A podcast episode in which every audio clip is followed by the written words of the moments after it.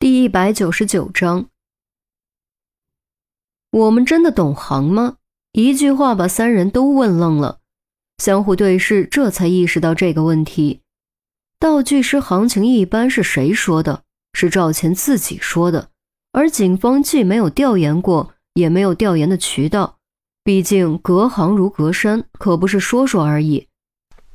严峰接着说。就算道具师行情真的一般，就算离了李莫迪真的不好找活干，他也还是有嫌疑。就因为道具枪是他做的？郑月问。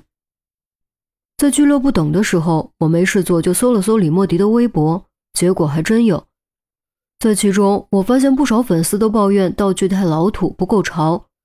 李莫迪也回应称会汲取建议，尽快改进。并附了一句：“长江后浪推前浪，前浪死在沙滩上，落后于时代，终究会被取代。”这话说的虽然不算含蓄，但外人是很难听懂的。了解情况的人却一下就懂了。韩淼灵光霍闪，他这是在暗指赵钱落伍了。严峰颔首，当时要见的人突然就来了，我没来得及往下想，但现在一想。这可能是一条很重要的线索。一场魔术是否成功，不光要看魔术师的表演，道具也是非常重要的。如果道具不能吸引观众，或者让观众不满，那么无疑会让魔术的效果大打折扣，继而也就拖了魔术师的后腿。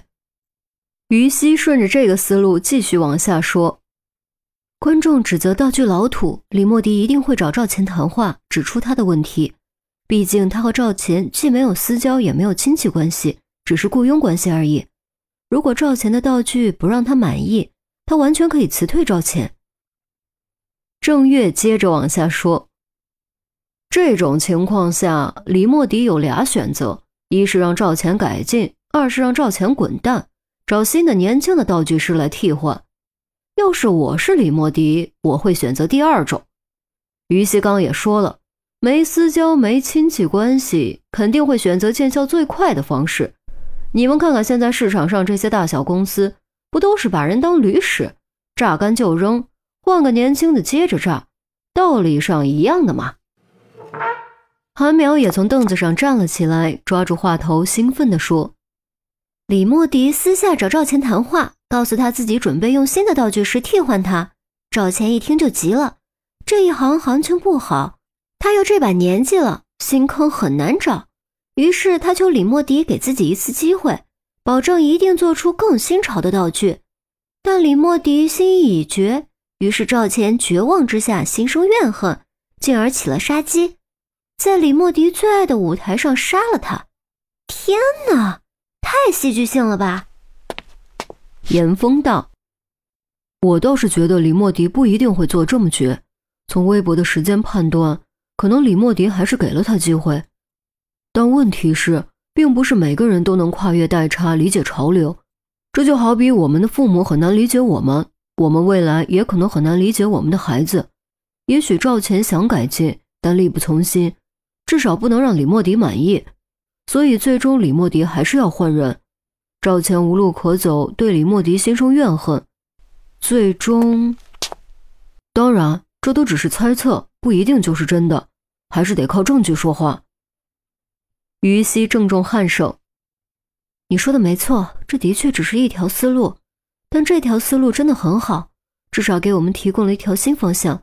如果真的是这样的话，动机和作案条件就都满足了。”再审赵钱，严峰问：“再审赵钱。”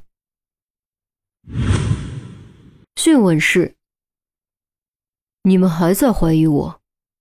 一被带进来，赵钱就感觉到了不对。严峰拿起手机，来到赵钱面前，将屏幕展示在他面前。这条微博你熟悉吗？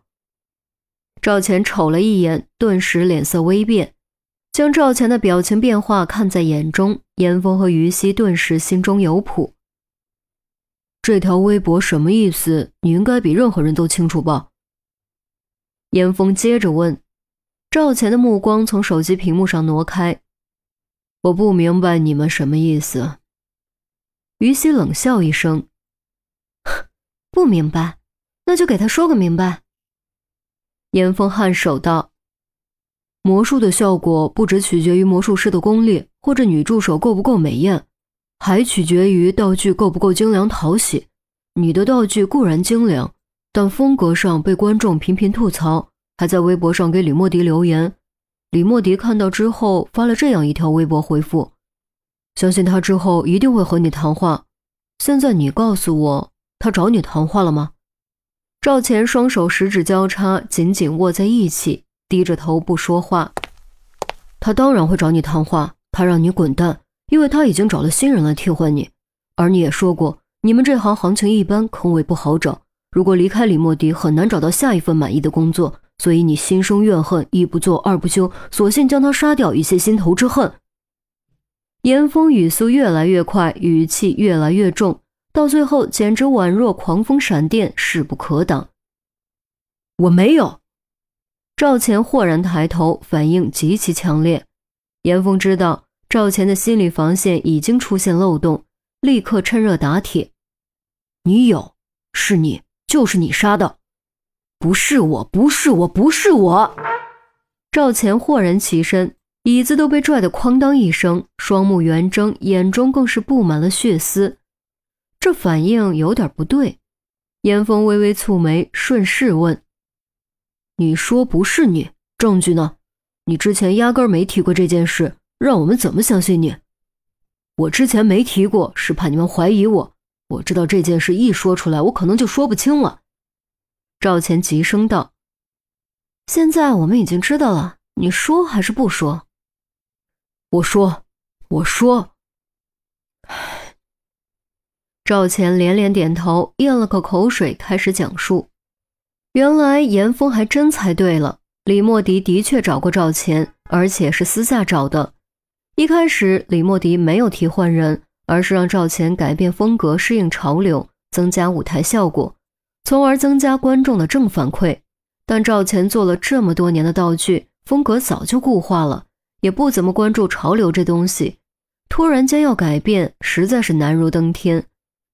赵钱知道自己必须改变，也尽量去尝试改变，但收效甚微。